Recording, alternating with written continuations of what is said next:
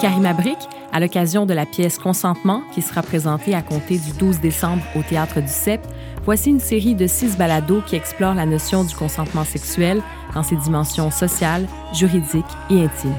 Une production de Voir, en collaboration avec le Théâtre du C E P. Une création de Karima Brik, en collaboration avec Antoine Bordelot. Épisode six, violences sexuelles, prévention et pistes de solutions.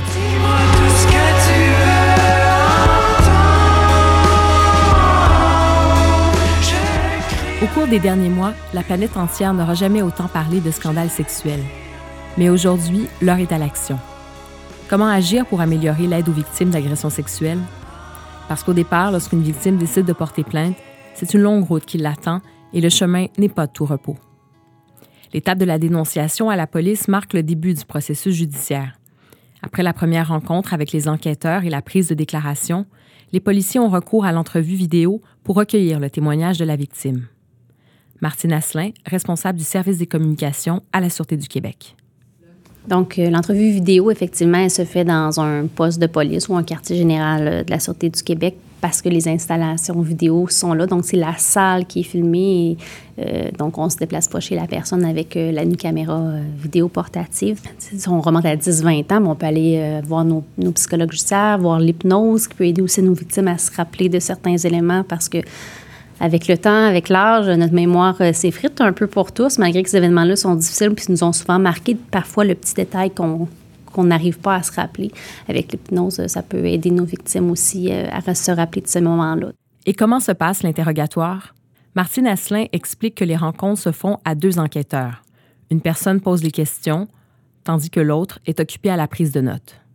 Euh, puis nous, de notre côté, ce qu'on veut pas, c'est des questions suggestives qui pourraient teinter, si on veut, son témoignage. Donc, il y a vraiment une euh, formation précise pour les enquêteurs pour savoir quel genre de questions poser, comment les poser aussi, euh, pour pas teinter qu'est-ce qu'elle va nous dire. Puis d'autre part, pour ça, que je parlais tout à l'heure des, des ressources euh, du CAVAC qui sont avec nous, à même dans nos bureaux, on a dix-sept ressources où est-ce que c'est vraiment des intervenants qui sont présents si nécessaire avec la victime, euh, qui peut se poser des questions pour la suite des choses ou peut être juste plus à l'aise d'avoir cette personne-là avec elle lors de l'entrevue ou non, ou d'avoir le chien de soutien. On a nos deux chiens de soutien qui peuvent supporter aussi les victimes, des fois juste apaiser nos victimes. Donc, euh, effectivement, le, c'est évident que le témoignage de la victime, lorsqu'elle se rappelle de ce qui s'est passé, parce que ça peut aussi malheureusement arriver. On peut penser à euh, de, de la drogue, du viol, et cetera, qu'on, qu'on oublie, est-ce qu'on avait consommé de l'alcool, et cetera. Donc, parfois, justement, les témoins peuvent venir bonifier de, parce qu'eux ont vu, et également euh, caméras de surveillance, et cetera. Donc, euh. Et quel genre de questions sont posées? Bien, inévitablement, euh, quand ça s'est passé. Quand ou comment? Dans quel état qu'on était? Est-ce qu'on est gêné de le dire qu'on avait consommé de l'alcool? Est-ce qu'on avait consommé de l'alcool? Ça peut être gênant, mais il faut le dire parce que si on le cache, notre suspect, lui, possiblement, qui s'en rappelle. On se sent souvent coupable, malheureusement. Souvent, c'est les victimes qui se sentent coupables alors que ça ne devrait pas être le cas. Donc, euh, de baisser la, la, la garde, de baisser la barrière, de dire « je parle à livre ouvert ». C'est difficile aussi, c'est gênant de dire « est-ce que j'ai vraiment laissé cette personne-là me faire ça », de décrire comment ça s'est passé. Mais oui, comment ça s'est passé. C'est difficile lorsqu'on connaît la personne en plus. On se demande par la suite comment ça a pu se rendre à cet endroit-là. C'est vraiment ça. Après avoir vécu cette agression sexuelle-là, elles doivent se, à nouveau se mettre à nu. C'est elles qui vivent le fardeau de réouvrir le livre. Donc, c'est très difficile. Une étape souvent éprouvante psychologiquement, mais essentielle dans le processus judiciaire. Martine Asselin insiste pour dire de ne pas hésiter à exprimer ce que l'on ressent au moment de la rencontre avec les enquêteurs, même s'il s'agit d'un malaise. Je pense qu'une victime doit se sentir bien. Donc, ça, c'est la première chose. Si elle ne se sent pas bien, il faut qu'elle le dise. C'est pas facile, les questions qu'ils se font poser. C'est vrai parce qu'on va directement dans l'intimité de cette personne-là pour lui poser « qu'est-ce que vous avez fait ce soir-là? » Puis tu sais, souvent la question euh, « comment vous étiez habillé? » C'est pas un jugement, mais il faut la poser, la question. Parce que, dans le fond, toutes les questions comme « pourquoi tu étais là? Quel, quel jour? Quelle heure? Avec qui tu étais allé là? Comment tu étais habillé? » Parfois, c'est juste de se rappeler à ce moment-là, tu es habillé comment? Mais les témoins qui vont t'avoir vu, « ah oui, je me rappelle la fille qui avait le chandail rouge avec la petite jupe noire. Oui, j'ai vu un gars qui la regardait d'une façon spéciale. » Tu sais, c'est, c'est vraiment de penser à tous les détails qui peuvent entourer avec qui j'étais. à ce, à ce moment-là, j'ai dû consommer, parce que si on dit « Ah, j'ai pas consommé d'alcool », mais tout le monde m'a vu consommer de l'alcool cette soirée-là. C'est pas, ça nous dis- discrédite dans tout ce qu'on va avoir dit, alors qu'il n'y a pas de cachette à avoir consommé de l'alcool. Mais une fois la plainte déposée, plusieurs survivantes et survivants d'agressions sexuelles trouvent très difficile leur passage dans le système de justice. Pendant la vague MeToo, plusieurs voix se sont élevées pour demander des changements dans l'accueil des victimes. Selon les journalistes Monique Néron et Émilie Perrault, qui travaillent sur un projet de documentaire sur le sujet, sur le terrain, elles ont constaté à maintes reprises des situations qu'elles jugent moralement inacceptables. Monique Néron, journaliste judiciaire au quatre-vingt-dix-huit virgule cinq F M, et Émilie Perrault, journaliste culturelle. Euh, j'ai, j'avais couvert beaucoup, beaucoup de procès. J'avais déjà été euh, à même de constater à quel point le système était mésadapté pour les victimes parce que, euh, exemple, euh, je me souviendrai toute ma vie d'un un des, une petite fille qui avait été violée, laissée pour morte dans une ruelle avec une corde à danser autour du cou. Euh, on a fait témoigner cet enfant-là. Je sais, c'est difficile à, à, à entendre, mais, mais c'est important parce qu'on a fait témoigner cet enfant-là de façon discontinue parce qu'on n'avait pas de salle au palais de justice. Mm. On, donc, on, on lui demande de revenir sur cet épisode-là, de parler de comment elle est allée chercher du secours et tout ça. Et là, c'était de voir la, de, l'enfant être contre-interrogé sur la façon dont elle avait cogné à la porte d'un voisin pour obtenir de l'aide. Est-ce qu'elle avait cogné avec son poing droit ou avec son pied? Euh, il y a des absurdités en matière d'agression sexuelle devant nos tribunaux. Puis là, on parle d'une adolescente, mais il y a, il y a des, des femmes de, de tous les âges et des hommes aussi qui doivent se, se défendre constamment. C'est comme quelqu'un qui me racontait un peu de l'extérieur sa vision du dossier. Ben, tel témoignage, ça passera jamais en cours. Ça, ben, elle, peut-être qu'on va la croire, mais tu sais, puis là, elles se sont parlé, fait que de toute façon, ben, ça s'annule. Mais sur ce ton-là, tu sais, puis, puis je comprends qu'elle, elle en voit beaucoup, là, c'est correct, là, mais moi, j'ai, tu parles de gens que j'ai côtoyés, là, puis avec cette froideur-là, puis je dis, OK, il y a ça quand même dans le système. Il y a cette espèce de Ah ouais, mais ça, ils gagneront jamais avec ça. T'sais. Puis j'étais tellement en colère. Puis donc, j'ai appelé Monique. J'ai dit, là, faut qu'on fasse quelque chose. Faut qu'on fasse un documentaire. Faut qu'on... On n'arrête pas, là. On vient on d'envoyer ces femmes-là dans quoi, là? Oui, c'est ça, dans quoi on hey, vient là, de les embarquer. Là, on a dit, là, tu sais, même si certaines choisissent de pas aller à la police, puis c'est bien correct, mais celles qui vont y aller, parce que là, le, les, les policiers ont dit, venez, on va vous écouter, on va vous entendre, il faut dénoncer. Le D P C P qui disait, et je cite, la seule parole d'une victime suffit. Ben, c'est plate, là, mais c'est pas vrai. Monique Néron et Émilie Perrault ne sont pas les seules à lancer un cri du cœur pour une justice plus humaine. Les organismes qui viennent en aide aux victimes d'agressions sexuelles rappellent que seulement trois agressions sur mille aboutissent à une condamnation et que seulement cinq pour cent des crimes sexuels sont rapportés à la police.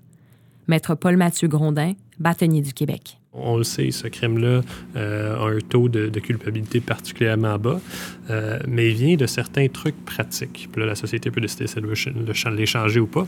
Mais les trucs pratiques, c'est par exemple que souvent, il n'y a que deux témoins. Donc, souvent, c'est la parole de l'un contre la parole de l'autre. Si je prends un autre exemple, dans le cas d'un... Bien sûr, il y a des, des expertises médico-légales parfois aussi. Mais si je prends l'exemple euh, d'un, d'un meurtre, par exemple, bien souvent, il y a, il y a l'arme du crime. Il y a des fois des témoins ailleurs. Il y a des fois... Bon. Donc, la particularité de ce, du crime d'agression sexuelle fait que La, la preuve est souvent difficile à en faire, malheureusement, en fait, hors de tout doute raisonnable. Donc, c'est vraiment ça qui rend le, le crime particulier dans notre système, mais c'est sûr que, pour l'instant, on a des, souvent des problèmes de preuve, euh, puis on a le problème de hors de tout doute raisonnable. Je dis problème, mais c'est comme ça qu'on a décidé il y a longtemps de le faire. Et puis maintenant, je pense que la société est rendue à un moment, avec le mouvement MeToo, comme vous le disiez, euh, où on est en train de reconsidérer certaines choses, euh, plutôt fondamentales. Pour expliquer le principe du hors de tout doute raisonnable, on réfère souvent à l'argument que nous préférons collectivement un criminel en liberté plutôt qu'un innocent en prison. Maître Paul-Mathieu Grondin rappelle aussi que c'est parce que l'agression sexuelle est considérée comme un crime, un acte répréhensible qui fait encourir les peines les plus graves pour un accusé, que nous avons accepté ce système aux criminels. Alors qu'il semble très difficile dans les cas de crimes sexuels de les prouver hors de tout doute raisonnable, pourrait-on décider de diminuer le fardeau de la preuve dans ce type de crime? Maître Paul-Mathieu Grondin. c'est des choses qui avancent très lentement. Je veux dire, c'est pas quelque chose qu'on, qu'on change du jour au lendemain. Euh, j'ai pas encore entendu personne euh, proposer de changer, par exemple, le fardeau de preuve ou ces trucs-là. Donc ça, c'est vraiment une question de société, si, si c'est si une volonté politique de ce sens-là. Donc c'est aussi assez compliqué à changer législativement. Euh, mais s'il y a une volonté, il y a une façon de changer les choses. Puis, c'est, puis je vous dirais qu'on a... Même dans notre domaine, dans les avocats, les, les, les opinions sont très partagées. Puis, il n'y a aucun avocat, aucun avocat qui est pour les agressions sexuelles. C'est pas ça la question, hein? C'est vraiment une question de droits et libertés, c'est-à-dire à quel point est-ce qu'on teste une histoire pour envoyer quelqu'un en prison. Maintenant, le travail d'un avocat, c'est pas nécessairement... Ça, ça fait même mal de dire ça, d'émettre ses opinions politiques sur la cause. Euh, nous, on travaille avec le système qu'on a en ce moment. On émet notre opinion dans le sens où si on pense qu'il y a des, des failles dans le système, ou si on pense qu'on peut améliorer certains des systèmes qui existent, oui, mais ça, c'est vraiment un changement fondamental qui nécessite une discussion politique. Pour Aurélie Langteau, sympathisante du mouvement Moi aussi, l'idée de changer le fardeau de preuve n'est pas forcément la solution miracle. Aurélie Langteau, rédactrice en chef de la revue Liberté et chroniqueuse, et maître Paul-Mathieu Grondin, bâtonnier du Québec. Parce que c'est une grosse question, hein? C'est une question à prendre vraiment au sérieux. Euh, bon, moi, j'avais déjà consulté un peu de la littérature sur ces questions-là, qui euh, se demandait carrément si on ne devrait pas main- mettre le même fardeau euh, de la preuve quand, que dans les litiges civils, c'est-à-dire prépondérance des probabilités. Est-ce que c'est plus probable que le contraire, que les événements se soient reprochés, allégués, se soient produits? Mais, puis... Très franchement, autant moi, ma sympathie puis ma solidarité va euh, de facto avec les victimes, là, ou en tout cas avec celles qui, et ceux qui, pr- qui prennent la parole. C'est sûr que j'ai un, un préjugé euh, qui leur est favorable, c'est évident. Autant, c'est quand même... C'est, juridiquement, c'est une question qui est très lourde de sens. La raison pour laquelle le fardeau de la preuve en droit criminel euh, est hors de tout doute raisonnable, c'est pour une seule raison, et c'est pour protéger les droits fondamentaux de la personne qui est accusée d'un crime. Hein, ça découle euh, de la Charte des droits et libertés. Euh, c'est de dire que toute personne qui est accusée d'un crime a droit à un procès juste et équitable et a par ailleurs le droit à, à la vie, à la liberté, à la sécurité. Et c'est pour cette raison que dans un procès criminel, on va euh, tout faire pour qu'il n'y ait pas de condamnation euh, arbitraire et injuste. Donc, si on baisse le fardeau de la preuve dans les affaires d'agression sexuelle, qu'est-ce qui nous dit qu'après, ça ouvrirait pas la porte pour le faire dans d'autres types de crimes? Je peux très bien voir que ça, ça soulève des questions qui sont graves et je serais pas prête à signer un chèque en blanc pour ça. C'est certainement une possibilité qui existe. Je veux dire, on décide toujours du système juridique qu'on a. Mais quand vous dites, est-ce qu'on parle d'une révolution? Oui, on parle d'une révolution.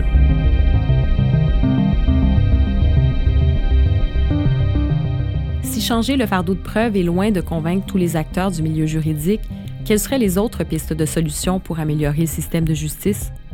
On a déjà d'autres façons qui sont en train d'être explorées. Donc, il y a deux types de preuves. Il y a le hors de tout doute raisonnable en criminel, qui mène à des peines de prison, généralement. Et en civil, il y a ce qu'on appelle le cinquante pour cent plus un, plus techniquement la prépondérance des probabilités, donc où c'est celui des deux qui paraît le plus avoir raison, euh, remporte la cause, si vous voulez. Donc, dans ce cas-là, il y aurait généralement des dommages moraux. Donc, il y a une façon d'aller, euh, ce qu'on appelle au civil. Et puis là, c'est certainement une partie qui est contre l'autre, par exemple. Donc, euh, chacune des parties devrait prendre son avocat. Euh, et ce qui en résulte, donc, ce serait un paiement monétaire, par exemple, en dommages moraux, si la partie réussit à établir son, son cas. Euh, donc, ça existe déjà. Euh, il y a des tentatives. On a entendu certains... Je ne veux pas commenter certains dossiers précis, mais on a entendu parler de certains euh, recours collectifs, par exemple. Donc, il y, y, y a des nouvelles... Euh, Il y a des tentatives créatives en ce moment de, de, de résoudre ce qu'on voit comme étant un problème. Comme autre solution à envisager pour améliorer l'aide aux victimes, on évoque souvent le modèle Philadelphie. Il consiste à rouvrir les dossiers de plainte qui avaient été classés non fondés par les autorités policières et à les faire réexaminer par un comité indépendant formé de membres d'organismes venant en aide aux survivantes et survivants de crimes sexuels. Il y a beaucoup euh, d'éléments où il y a eu des, euh, des actions récemment. Donc, je, à un moment donné, il faut le donner aussi au gouvernement qui investit quand même beaucoup d'argent euh, là-dedans, dans les organismes communautaires, dans l'accompagnement, et cetera. Euh, la police, est, euh, depuis un certain temps, déjà travaille sur beaucoup d'escouades spécialisées, euh, donc dans ce crime-là particulier. Euh, y a, ils essaient de suivre aussi ce qu'on appelle le modèle Philadelphie, donc de réouvrir des enquêtes qui auraient été fermées. Donc, je vous donne un exemple très précis. Parfois, de ce qu'on, de ce qu'on comprend du modèle Philadelphie, il y a une victime qui peut euh, se présenter euh, soit à l'hôpital et qui rencontre euh, quelqu'un à l'hôpital, puis la personne lui demande simplement de raconter sa version des faits ou de la répéter, et la personne n'avait aucune intention de, de, de contredire la victime, mais juste à cause de la façon dont la question était posée, la victime se referme un peu et retourne chez elle. Euh, et donc, ça, c'est... Le, le modèle Philadelphie essaie de rattraper ces cas-là par en arrière, par exemple. À la Sûreté du Québec, un projet pilote inspiré par le modèle Philadelphie a vu le jour en deux mille dix-huit, le Comité Voix. Martine Asselin, responsable du service des communications à la Sûreté du Québec. Nous, ce qu'on a décidé de faire ici, c'est de donner une voix aux victimes. Donc, c'est pour... Euh, l'acronyme euh, se représente bien. C'est vraiment de, de, de permettre aux victimes qui... veulent faire revoir leur dossier parce qu'on ne se le cachera pas. Parfois, on a décidé de porter plainte, ça n'a pas fonctionné, on a refermé les livres. C'est toute une décision de décider, de, de demander de réouvrir, un, de, de revoir un dossier. Parfois, notre vie a changé, on a des enfants, on a un nouveau conjoint, ça ne veut pas dire qu'on peut vraiment... revivre ce, ce moment-là. Puis ça peut prendre un certain délai. Oui, on a eu la création euh, du comité euh, en décembre, ceci étant dit. Il peut y avoir un certain délai où est-ce qu'on... C'est pas une plainte d'un, d'un vol dans une résidence. C'est, c'est vraiment quelque chose qu'on a personnellement vécu. Ça peut demander une réflexion. Puis parfois que les gens qui sont autour de nous maintenant ne sont peut-être même pas au courant. Donc, de prendre le temps de partager euh, ces informations-là euh, avec nos, notre nouveau conjoint, avec nos enfants. Ce changement n'est pas arrivé par hasard. Une enquête du Globe and Mail avait révélé qu'en deux mille seize, à l'échelle canadienne, dix-neuf pour cent des plaintes étaient classées comme non fondées par les autorités policières. On notait aussi que les chiffres variaient d'un corps de police à l'autre. En deux mille dix-sept, l'ancien ministre de la Sécurité publique du Québec, Martin Coiteux, avait alors demandé aux corps policiers de la province de revoir leurs pratiques. Depuis, on semble observer une certaine amélioration. Un an après le mouvement « Moi aussi », Statistique Canada révélait que pour deux mille dix-sept, quatorze pour cent des agressions sexuelles signalées à la police avaient été classées comme non fondées. On a également observé au pays que davantage de personnes ont porté plainte à la police pour agressions sexuelles en deux mille dix-sept. Mais contrairement au modèle Philadelphie, où tous les dossiers non fondés sont analysés systématiquement, le projet pilote de la S Q, le Comité Voix, se fait sur une base volontaire. On a mis une plateforme sur notre site Internet où est-ce que les victimes des cinq dernières années, où est-ce que leur dossier avait été classé non fondé, pouvaient faire la demande euh, d'une révision euh, de leur dossier. Je ne vous cacherai pas qu'on a plusieurs partenaires. Après d'abord, on a établi qui pouvait, avec nous, travailler à temps plein sur ce comité-là.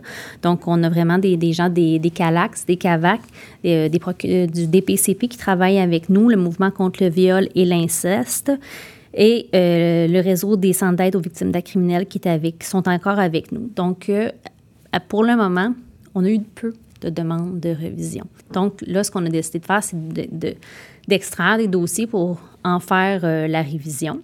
Une autre idée fait son chemin. La députée Véronique Hivon a évoqué la possibilité de créer une sorte de tribunal spécialisé dans les causes d'agression sexuelle. Est-ce envisageable?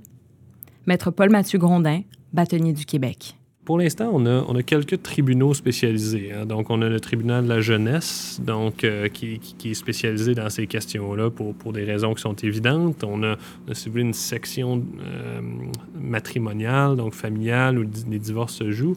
Euh, on, on a plusieurs... Je dirais c'est des tribunaux, des, des chambres euh, séparées.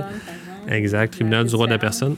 Il pourrait y avoir toutes sortes de façons de faire. Maintenant, est-ce que ça devient un tribunal administratif? Est-ce qu'il y a des règles de preuve différentes? Est-ce que les choses vont plus vite? Est-ce que... Puis, puis la question, ça va être, est-ce qu'il y a un fardeau de preuve différent? Je veux dire, ça va être la question fondamentale. Euh, donc, je veux dire, un, un tribunal spécialisé où il y aurait un fardeau de preuve différent ou un tribunal spécialisé où il n'y aurait pas de fardeau de preuve différent, ce seraient deux propositions très, très, très, très différentes euh, qui recevraient probablement un accueil différent. Et on n'insistera jamais assez sur l'éducation pour tenter de prévenir la violence sexuelle. Comprendre et enseigner la notion du consentement, et ce, dès le jeune âge, est essentiel. Stéphanie Tremblay, porte-parole du R Q CALAC. Bien, c'est toujours respecter finalement les désirs sexuels de, de notre partenaire sexuel, que ce soit un homme ou une femme. on est toujours responsable, quand on initie un rapport sexuel, de s'assurer hein, que la personne est en accord avec ce, ce, ce rapport-là, puis a envie de ce rapport-là. Donc, souvent, on va parler de plus en plus hein, d'un consentement enthousiaste. Bien, c'est un peu ça. Hein. Il ne suffit pas de, de dire euh, « Ah oui, j'ai envie de ça ». Il faut, faut sentir que la personne est enthousiaste. Sinon, euh, abstenons-nous. Est-ce que c'était vraiment un viol? Quoi? Mais tu dis toi-même qu'elle, qu'elle a dit non, puis que t'as continué. Par conséquent, je suis obligé, obligé de dire que, que oui. Oui, mais quand est-ce que, qu'elle s'est mise à considérer ça comme un viol? Hein? Quand elle a eu besoin d'une arme! Après! Est-ce que, est-ce que t'as dit au juste? Ben, on sait pas ce qui s'est vraiment passé. J'ai pas à me justifier. La pièce Consentement permet aussi de se questionner sur les stéréotypes sexuels qui peuvent nous influencer dans l'intimité. David Savard et Anne-Élisabeth Bossé, acteurs. À un moment donné, mon personnage, il dit, je me fais demander par euh, Rachel, est-ce que, est-ce que tu, est-ce que elle te dit, tu as demandé, est-ce que, puis là, mon personnage dit, ben non, il, il finit pas ses phrases, mais il dit, on est, c'est ma, en voulant dire, c'est ma femme, on, on est ensemble, j'ai pas eu besoin d'y demander, tu sais, ou de, tu sais. De m'assurer de son consentement, ouais, c'était implicite, c'était on comme, est un couple. Est-ce que j'avais besoin de lui demander? Est-ce qu'elle avait besoin de, de me dire oui? Est-ce qu'en bout de ligne, vraiment, je vais l'avoir... Puis est-ce que je vais l'avoir fucké ben raide?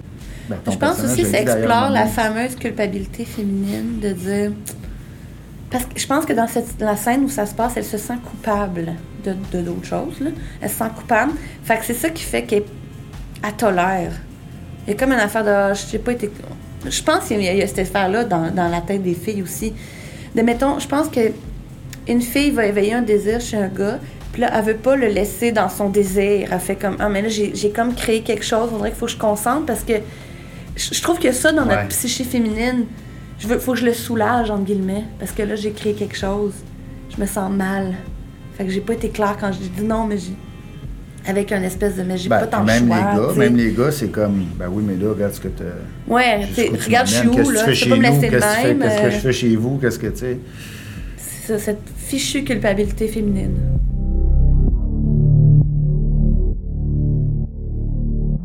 Mais un an après le début du mouvement Moi aussi, est-ce qu'on comprend mieux la notion du consentement sexuel? C'est nébuleux. On le comprend mieux, mais ça reste nébuleux. Pour moi, pour moi c'est nébuleux. Bien, moi, je pense que je la comprends mieux. Je pense que, comme je l'ai déjà dit dans des entrevues euh, passées, que l'art du MeToo, pour moi, c'est l'art du le et maintenant et le, et le, et le plus jamais. Si mm. je me retrouve dans une situation comme ça, j'ose espérer, je croise les doigts en ce moment, que je vais avoir un petit, je vais avoir retenu des petites choses de tout ce que j'ai lu, de tout ce que j'ai entendu, puis que la confiance va être plus forte de dire « Hey, non ». Tu sais, je pense, j'ose espérer qu'en dedans de moi, c'est plus solide. Je le, c'est tout ce que je peux dire socialement. Je, je, je, je suis pas assez formée pour répondre à cette question-là, mais dans mon, ma vie de tous les jours, moi, je, je pense que je serais plus forte en situation d'abus. Ben, ce qui serait bien, ce serait que tout le monde, tout le monde se dise « moi, qu'est-ce que... » Tu sais, que se pose ouais. la question. Que ce soit pas juste que ça de, que ça reste pas un concept, mais que ça devienne vraiment une question personnelle pour chacun. C'est une question sociale, là, mais c'est une question personnelle pour que je...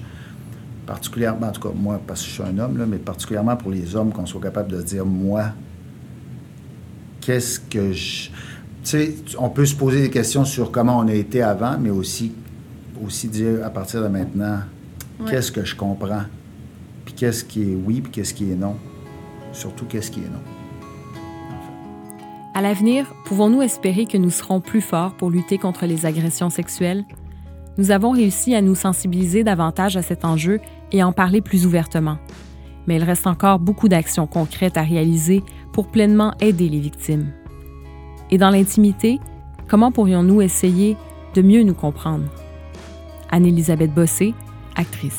Je parlais avec une, une amie sexologue, puis je disais comment, euh, comment un gars peut faire en, pour s'assurer là, de, d'avoir le consentement de la fille avant de continuer. J'ai dit, c'est quand même difficile. Dans une relation sexuelle, mm. tu commences, mettons, pour la première fois avec une fille. Puis là, ben, disons que c'est le gars un petit peu qui prend un peu plus les devants, puis que la fille semble de dire oui, mais avant de passer à l'acte, fait... Elle dit, mais juste la simple et bonne question, est-ce que je peux aller plus loin? Ça peut être super érotisant. C'est vraiment possible de dire ça. On n'est juste pas habitué. On n'a vu aucune scène à la télé où on avait cet exemple-là. On n'est pas conditionné pour réfléchir à ça, mais est-ce que je peux aller plus loin? C'est, c'est merveilleux. C'est tout simple.